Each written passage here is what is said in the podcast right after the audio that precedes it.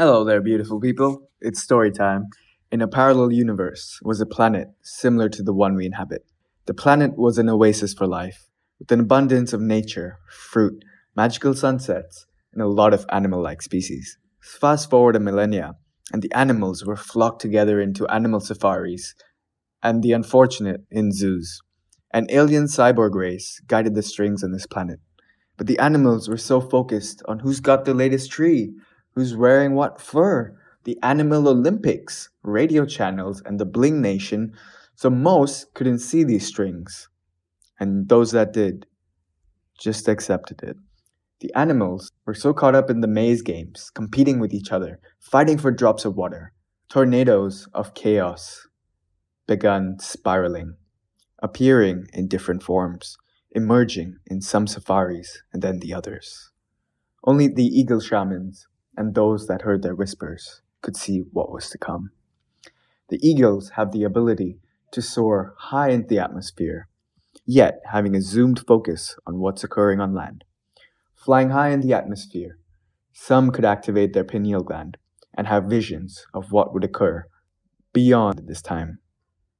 I spoke of a new race appearing on the planet, with technological advances that could nudge the safaris into tighter pens, with more zoos appearing like Walmarts. The technological advances could have the animals in a state of trance. With this tide soon approaching, the time to surf the wave is now, or to be left gasping to float in the illusionary ocean in the zoos. This isn't a prophecy of despair, as every yin has its yang. Apart from the aliens, there's starseeds that have lived many lifetimes on many planets. Thus they chose to be born on planets where massive shifts are occurring at these times, as these are the times of most adventurous life experiences. They're here to activate systems of light. Their soul picks the specific character-building life experiences and certain orchestrated experiences to activate their soul during their lifetime. While there are many that inhabit this planet, some awake, some groggy, and others yet to experience their activations.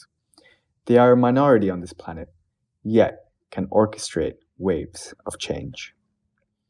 Such a starseed is a bunny, also known as glitch by some. Having grown up near the zoos and in various safaris before turning inwards and being drawn into a portal of an island filled with rose quartz crystals in the wild, but with the comforts of a safari. This was the land of free starseeds, beyond the conventions of safaris. The spirit animal of the tribe was otters.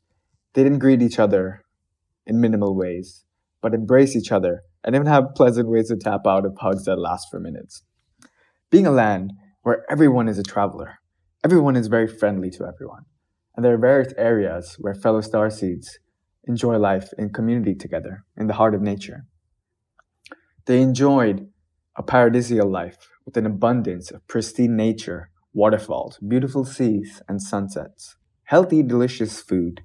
The amazing animals had dazzling eyes as their life force was shining. The animals dance to celebrate life, are humorous, connect to their hearts and second chakra.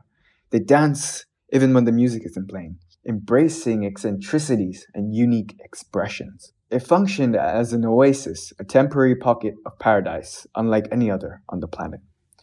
Many would visit repeatedly before moving there, as it's quite a state-lifting place, living in a state of ease and flow. Glitch could finally let his guard down and emerge in a kind, loving, and uplifting community. Yet, since it functioned more as a holiday destination, the first couple of years was paradise, with an abundance of everything joyful. Living there for long enough, though, it wasn't a place to build a life for him, as there was too much of a flow state within the community, which was great for a while, but eventually ate a bit of his soul. While everyone had gifts, it wasn't embodied by most here, as most got lost in the beauty of the eternal flow. Three left to find a better oasis, to similar portals, but none had the magic of this place, and he found himself eventually back in the structure of safaris, where he was told he needs a reason to smile, behave minimally, never express the magic of this portal, and to relearn the ways of safari, just like putting toothpaste back in the container. Now his life force was dull too, as he was falling off the stairway to heaven, to find that each floor he fell through was in the bottom, but there was always a further pit. As the alien cyborgs experimented with turning all safaris into zoos, he escaped and found some solace in a similar portal. While it wasn't as paradisial as a crystal island for him, the community had similar magic, so he was happy to be there. As the global experiments paused, he sailed over to the third portal in the continent, only to find that it's really like a safari. A tornado followed him as he did so, cleansing his patterns from distraction. Tuning in to the wisdom of the eagle, he found a way to spiral up the tornado onto momentary clouds beyond it. Zooming out and having a vision like an eagle, at times, he saw an opportunity to utilize the widespread chaos of the tornado as a chance to echo the wisdom of the eagle shamans. While Glitch isn't a prophet, he is a glitch in the system, the kind of glitch that can initiate a greater collective shift given his circumstances, guiding the animals to the land of the wild with his members, setting up a framework of peace and tameness beyond the approaching tornadoes in the safaris, cultivating the space with new structures, activations to enable the community with new skills required for this new time. It isn't a company with a top-down approach, but a collective call for those with the expertise to build and guide fellow animals for a new way of life beyond the framework of safaris and zoos, while inhabiting the good qualities of the safaris. Similar to the crystal portal, but with more embodiment via practices, a healthy blend of building, nurturing the community, and at times to experience the magical flow. Where elves can nurture the land, elephants can rebuild the land and redirect the rivers, the dolphins can purify the water, can aid the evolution of consciousness, where all animals can find their part in the network and activate those that are aligned. Most animals are still under the trance of the maze, segregating against each other, rather than sinking into union to see that while we're slightly different, we have more in common than the aliens weaving the strings. We need to unite for any chance of living beyond the approaching Walmart zoos, coming together and building a system of harmony with flexibility as we adapt and evolve together along the way.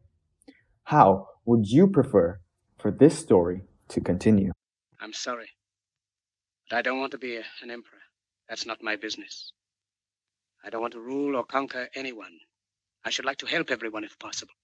We all want to help one another. Human beings are like that. We want to live by each other's happiness, not by each other's misery. We don't want to hate and despise one another. In this world, there's room for everyone, and the good earth is rich and can provide for everyone.